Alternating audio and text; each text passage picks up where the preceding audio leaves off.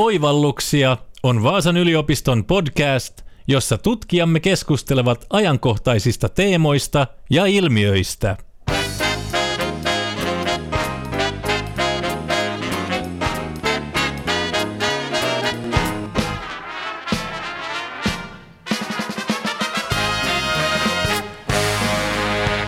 Ostaisinko kotimaista lihaa vai ulkomaista appelsiinia, kestokassin vai muovikassin? Niin tai näin aina tuntuu, että väärin tein. Kuluttajana haluan olla vastuullinen, mutta se ei ole helppoa vaan pikemminkin miinakenttä, jossa tahtomattaankin astuu väärille urille tai ainakin sisäiseen ristiriitaan. Vaasan yliopiston ensimmäisen Oivalluksia podcast-jakson aiheena onkin kaupassa kriisissä. Kuluttajat ovat muuttuneet vastuullisemmiksi, mutta teoissa se ei aina näy. Oikeiden päätösten edessä halvaannutaan ja tehdään kompromisseja. Minä olen toimittaja Miia Kahila ja aiheesta ovat tänään keskustelemassa dosentit Hanna Leipämaa-Leskinen ja Henna Syrjälä. Molemmat ovat markkinoinnin ja erityisesti kuluttajakäyttäytymisen tutkijoita Vaasan yliopistossa. Hanna Leipämaa-Leskinen on kiinnostunut erityisesti kulutuksen arkisista tilanteista ja niissä ilmenevistä haasteista – miten kuluttaja navigoi vastuullisten ja ei niin vastuullisten kulutusvalintojen äärellä. Hanna on tutkinut myös kulutuksen eettisyyttä ja vähävaraisia kuluttajia sekä paikallisia lähiruokaverkostoja. Myös Henna Syrjälä on perehtynyt kulutuksen vastuullisuuden teemaan. Hän on lisäksi tutkinut myös lemmikkeihin liittyvää kuluttamista, maaseudun paikkaseksikästä markkinointia ja välipallojen terveellisyyden tukemista pelillisillä menetelmillä. Hanna ja Henna, tervetuloa. Kiitos. Kiitos. Lähdetään suoraan tästä asiaan ja mennään eka Hanna sun kanssa siihen, että miten olet päätynyt tutkimaan kuluttamista ja miten tuota kuluttamista yleensä voidaan tutkia? No itse asiassa kiinnostus kuluttamiseen ja kuluttajakäyttäytymiseen ja kuluttajien näihin päätöksentekotilanteisiin lähti tuolta yliopisto-opinnoista, eli oikeastaan kuluttajakäyttäytymisen kurssi oli ensimmäinen, joka kunnolla sytytti silloin, kun noita markkinoinnin maisteriopintoja tein. Siitä sitten gradussa lähdin selvittämään lähiruokaan liittyviä kulutustilanteita, että milloin se lähiruoka ehkä halutaan valita ja milloin taas ei välttämättä koeta niin tärkeäksi. Sitten oikeastaan sitä kautta sitten vähitellen laitokselle töihin. Silloin meillä oli vielä markkinoinnin laitos nimeltään. Ja väitöskirjan teke, tekijäksi ja siinä sitten kuluttajien tarkastelu ja nimenomaan ehkä vähän eri näkökulmasta siinä, siinä vaiheessa. Eli ei niin paljon enää sitten sen kuluttajan päätöksenteon tarkastelu, vaan enemmänkin olin kiinnostunut siitä, että millä tavalla ne kulutuksen merkitykset rakentuu kulttuurisesti. Eli mitkä kaikki asiat itse asiassa vaikuttaa siihen, että mikä sitten lopulta on se kuluttajan valitsema tuote tai palvelu tai brändi, millä tasolla sitä halutaankaan tarkastella. Ja no tässä nyt vähän sitten näistä tutkimusmenetelmistä. Eli oikeastaan se riippuu tästä näkökulmasta myös, että mitä sitä kuluttajasta halutaan saada selville. Eli jos ollaan kiinnostuneita siitä päätöksenteosta, niin monesti tehdään ihan kyselytutkimuksia tai koeasetelmia. Halutaan tietää vaikka, että millä tavalla esimerkiksi joku pakko rakkaus, niin kuinka se koetaan ja miten se voi vaikka vaikuttaa siihen, että onko se kuluttaja halukas ostamaan sen kyseisen tuotteen sellaisella pakkauksella.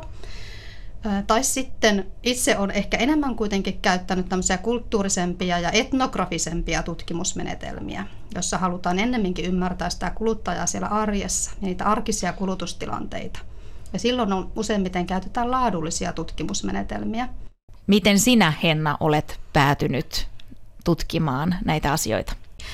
Mulla kiinnostus ihmisiin lähti jo jopa ennen näitä yliopisto-opintoja. Et alun perin ajattelin, että haluaisin opiskella psykologiaa. Ja ajattelen, että mua kiinnostaa tosi paljon se, miten ihmiset kokee ja ajattelee eri asioita.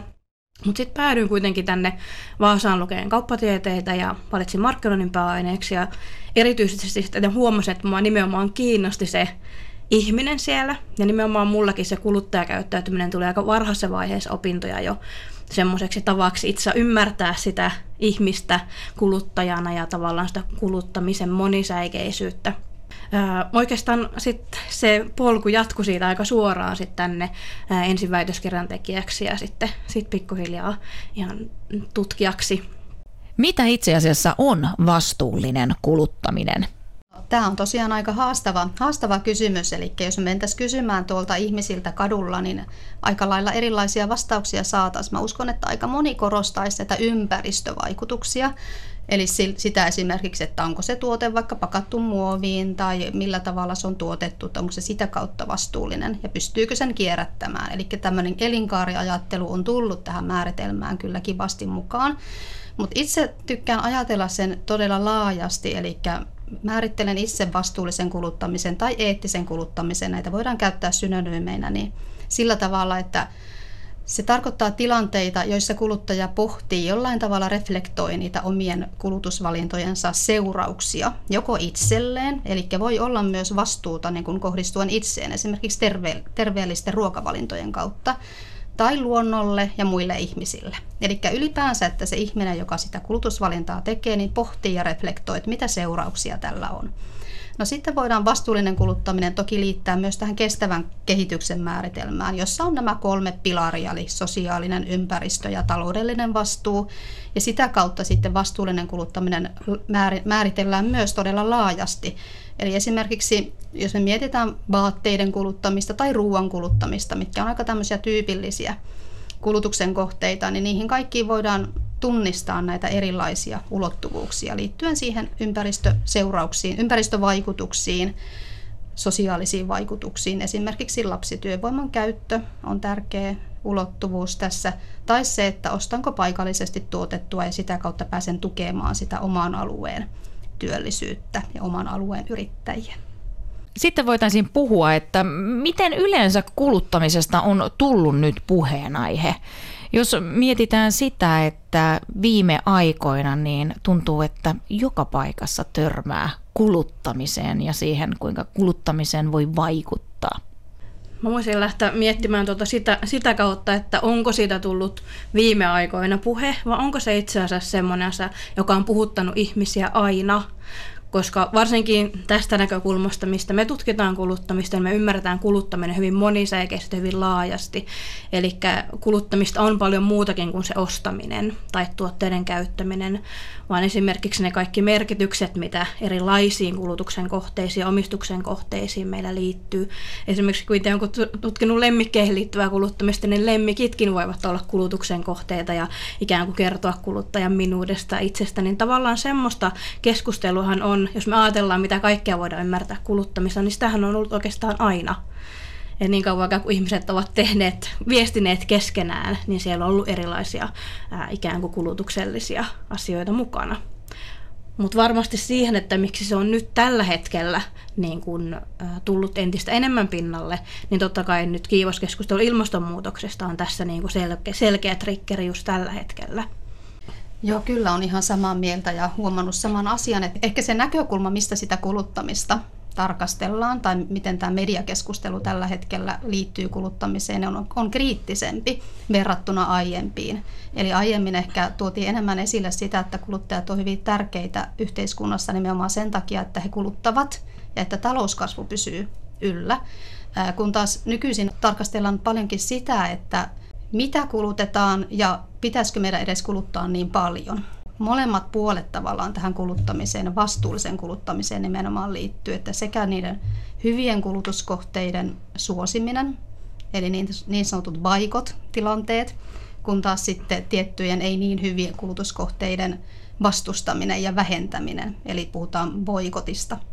Kolikon molemmat puolet on tällä hetkellä läsnä, eli olen kyllä ihan samaa mieltä Hennan kanssa siinä, että kuluttamisesta sinänsä on puhuttu kyllä jo pitkään, mutta ehkä se sävy ja se näkökulma on nykyisin hiukan eri.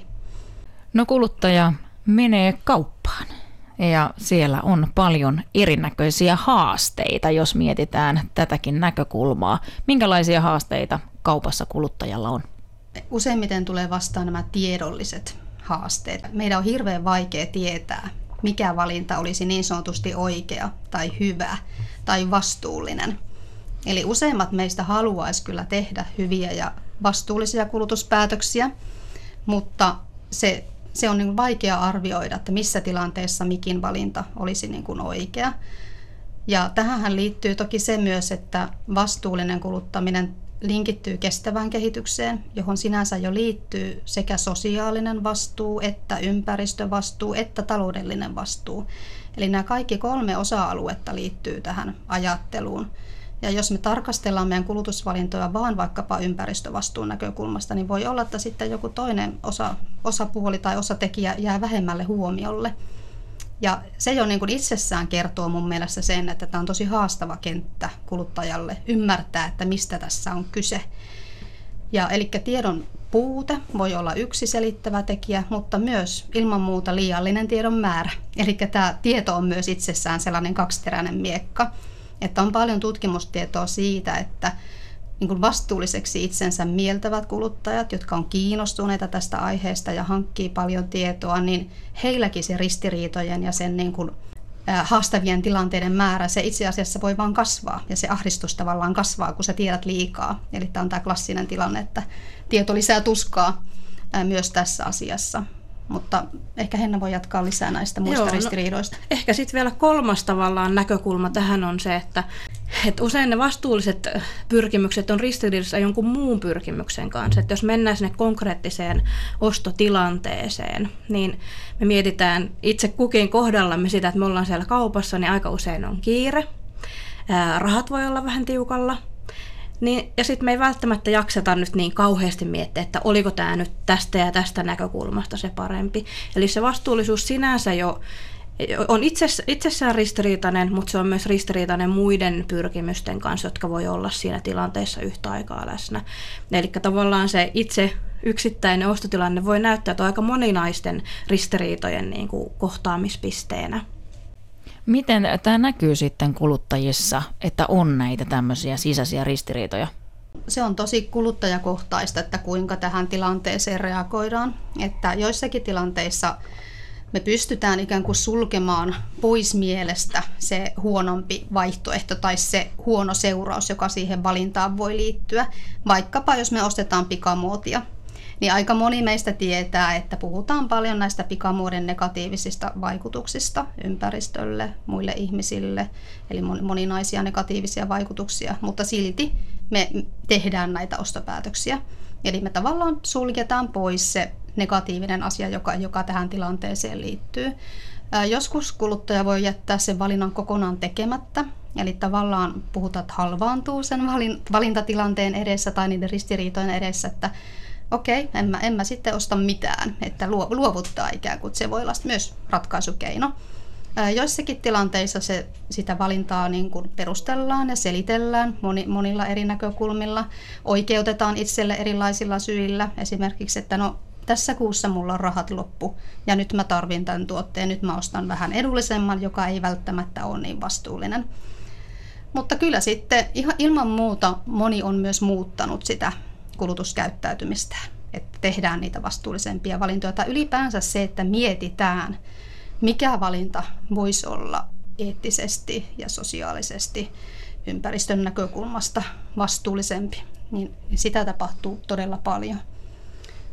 Mutta tosiaan tämä käyttäytymisen ja asenteen välinen ristiriita on tunnistettu on, on jopa niin kuin tunnistettu, että vastuullinen kuluttaja on johdonmukaisen epäjohdonmukainen. Ja tämä monimutkainen sanahirviö viittaa siihen, että kuluttaja johdonmukaisesti oikeastaan toimii asenteitaan vastaan. Et vaikka meidän asenteet on hyvin positiiviset, vastuullisiin valintoihin, kestävään kehitykseen, ilmastonsuojeluun ja moniin muihin asioihin, niin siltikin me sitten arjessa aika usein tehdään sellaisia valintoja, jotka ei välttämättä ole tämän asenteen mukaisia. Ja se tosiaan johtuu siitä tiedon puutteista tai liiallisesta tiedon määrästä tai ä, taloudellisista tekijöistä tai sosiaalisista tekijöistä. Joskus vaan pitää perheelle ostaa sitä ruokaa, mitä lapset syö, vaikkei se välttämättä olisi se vastuullisin valinta. Oikeastaan voi tiivistää sen, että se näyttäytyy semmoisena arjen neuvotteluna. Ja usein kuluttaja pohtiikin sitä niin suhteessa niin kuin kaikkiin mahdollisiin kulutuskohteisiin, jos me mietitään sitä, että, tai meiltäkin monesti kysytään sitä, että no mitä nyt sitten kuluttajien pitäisi tehdä, niin ehkä semmoinen tyypillisen vastaus, mitä aika monet tekeekin, on se, että, että mietitään, että missä asioissa minä voin tehdä sen, mihin mä pystyn. Et sitten ihmiset vähän niin kuin navigoi siellä erilaisten kulutuspäätösten suhteessa, että, että onko se lihansyönnin vähentäminen, matkailun vähentäminen, sähköautoon siirtyminen tai joku muu semmoinen, missä tavallaan pystyy tekemään.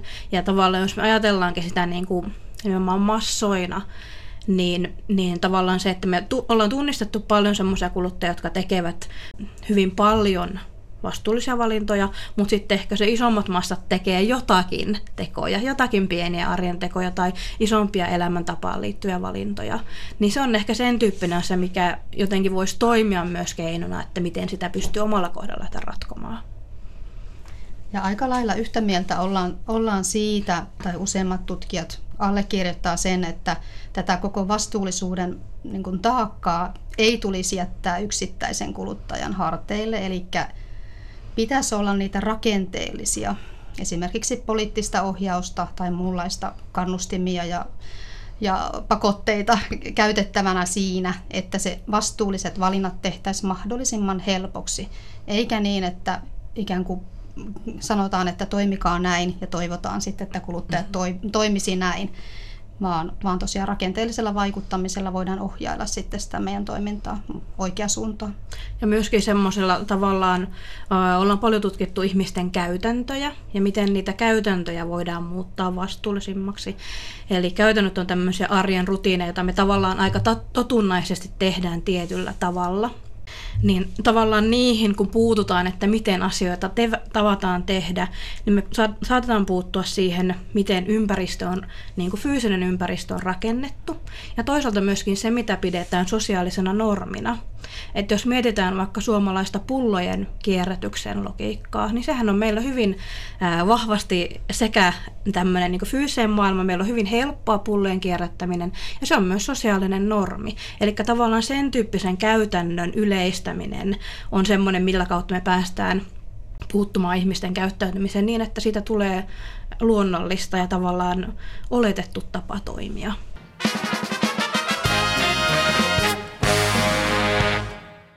Vaasan yliopiston oivalluksia podcastissa puhutaan tänään kriisissä kaupassa aiheesta.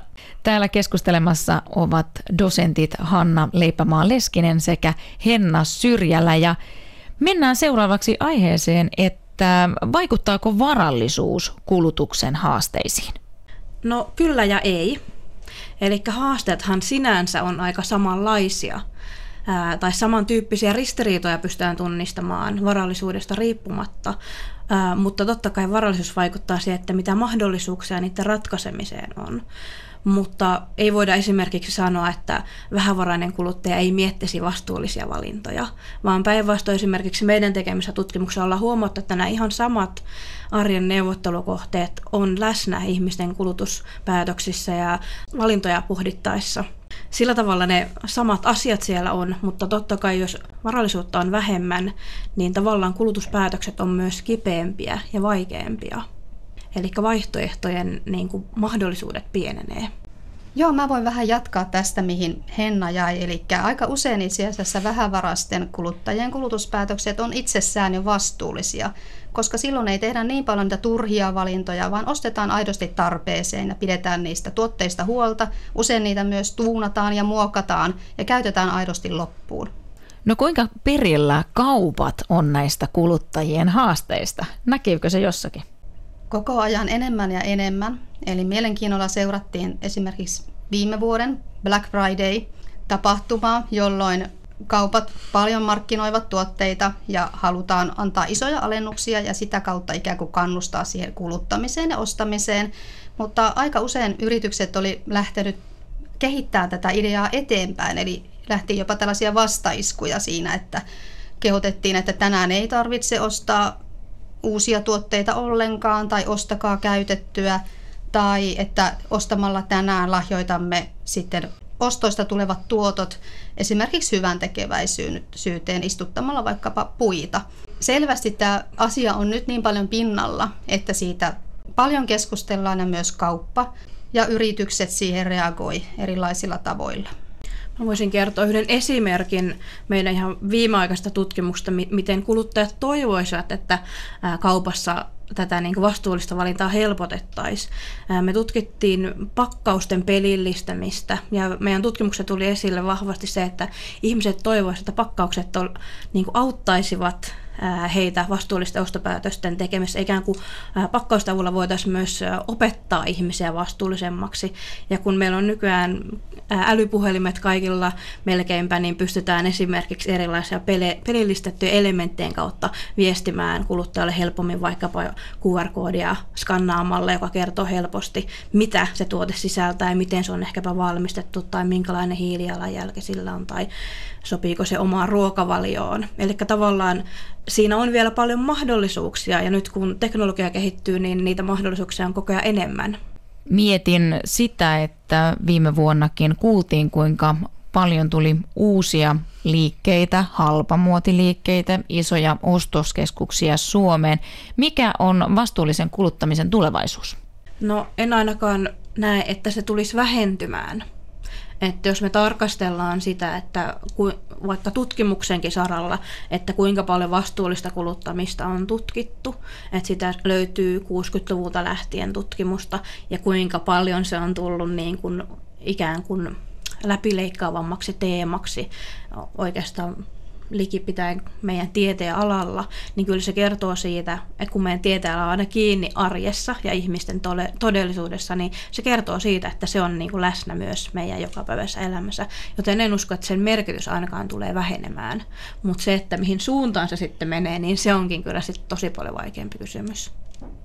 Kyllä, että itse toivoisin kyllä, että tämä kiertotalous ylipäänsä teemana tulisi paljon enemmän esille yritysten toimintaan. Että ei tarvitsisi aina välttämättä rakentaa uusia ostoskeskuksia esimerkiksi, vaan että pystyttäisiin miettimään, että kuinka ne tuotteet koko elinkaaren matkalta olisivat vastuullisesti tuotettuja ja kuinka me niin pystyttäisiin sitten ehkä saattamaan niitä uudelle matkalle sen jälkeen, kun me itse ei niitä enää tarvita. Eli tämän tyyppisiä liiketoimintamalleja kyllä uskon, että tulee lisääntymään.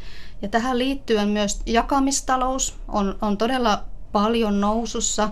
Ja tämä on yksi semmoinen aika iso asenteellinen muutos, mikä meillä suomalaisillakin vaikuttaa tällä hetkellä olevan. Eli ei olla niin kiinnostuneita enää siitä, että meidän pitää itse omistaa tämmöiset kestokulutushyödykkeet, jotka perinteisesti on ollut niitä, että jokaisella taloudella pitää olla oma oma, omat työkalut esimerkiksi tai, tai autokin. Eli nykyään kyllä aika lailla puhutaan paljon tästä, että kuinka voidaan lainata ja, tai yhteisomistaa asioita. Ja tämä on kyllä myös semmoinen kiinnostava trendi, minkä mä uskon, että mikä tulee kasvamaan. Mikä teitä, Hanna ja Henna, itseänne motivoi tässä aiheessa? Miksi olette näin kiinnostuneita tästä? Itselleni tuli heti mieleen kurssi, jota Hennan kanssa itse asiassa yhdessä opetettiin tässä viime syksynä. Se on maisterikurssi, jossa on melkein 60 opiskelijaa, eli iso kurssi. Ja meillä on siellä perinteisesti ollut mukana tämä vastuullisen kuluttamisen teema, ja myös aiemmin opetuksessa jonkun verran on tästä aiheesta puhunut. puhunut mutta tänä vuonna huomasin hyvin selkeästi sen, että uusi sukupolvi, eli nämä parikymppiset nuoret, jotka siellä kurssilla on mukana, oli aiheesta hurjan kiinnostuneita, tiesivät siitä todella paljon, sinne tuli hyvä keskustelua ja paljon hyviä esimerkkejä. Eli jotenkin ajatus siitä, että pystyisin itse vaikuttamaan siihen, paitsi niin kuin omassa arjessa, omilla toimillani, niin myös sitten tuomaan tätä asiaa esille nuorille markkinoinnin opiskelijoille, jotka jatkossa on siellä yrityksessä tekemässä niitä isoja päätöksiä. Eli jotta nämäkin päätökset olisi vastuullisempia ja eettisempiä, niin se, se antaa motivaatiota mulle. No oikeastaan aika samantyyppiset motivaatiot mullakin on ja ylipäänsä suhtaudun tutkimustyöhön sillä tavalla, että, että mun pyrkimykset ei ole pelkästään tuota, tehdä tieteellisesti innovatiivista tutkimusta, vaan tehdä myös sellaista tutkimusta, jolla on jotain väliä ja se on tavallaan semmoinen ehkä ideologinenkin ajatus siitä, että haluaa, haluaa vaikuttaa myös sillä tutkimuksella. Ja sen takia on tosi kiva, että saadaan olla esimerkiksi nyt tässä podcastissa puhumassa tästä, että tätä meidän asiaa ja niin kuin tämän tyyppistä tutkimusta tulee myös kuulluksi, toivottavasti niin kuin ymmärretyssä ja helposti kuunneltavassa muodossa. Vaasan yliopiston podcast Oivalluksia kiittää teitä Hanna Leipämaa-Leskinen sekä Henna Syrjälä.